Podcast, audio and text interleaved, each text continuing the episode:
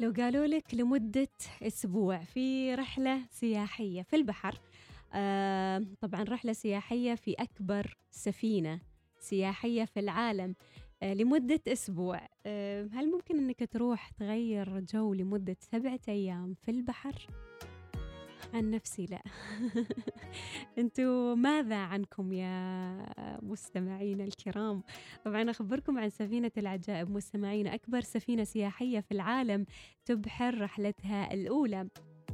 طبعا أبحرت في 4 مارس رحلتها الأولى اللي تستغرق 7 أيام من ولاية فلوريدا إلى البحر الكاريبي. وتعتبر هذه السفينة مستمعينا عملاقا حقيقيا للمحيط، حيث تعد أكبر سفينة ركاب في العالم، تستطيع حمل أكثر من 9200 راكب بتكلفة تخطت $1 مليار استرليني، وتزن السفينة 237 طن أي 5 أضعاف وزن تايتانيك، وهي أشبه بمدينة تسير على المياه، تحتوي على كل ما يتخيله المرء من وسائل ترفيهية، من بينها حلبة للتزلج على الجليد، وأيضاً 19 حمام سباحة و20 مطعم و11 مقهى.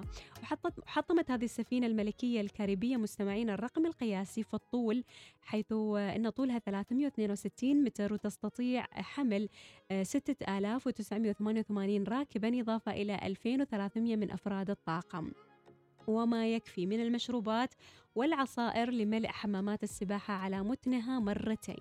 تحتوي السفينة يقولكم العملاقة على 18 طابق، من بينها 16 طابق للركاب، وتستخدم 3 محركات دفع بقوة 20,000 كيلووات، تعمل بالديزل والكهرباء أسفل سفينة، و4 محركات دفع كل منها بقوة 7500 حصان، ما يسمح لها بالسير بسرعة 22 عقدة أي 25 ميلا في الساعة.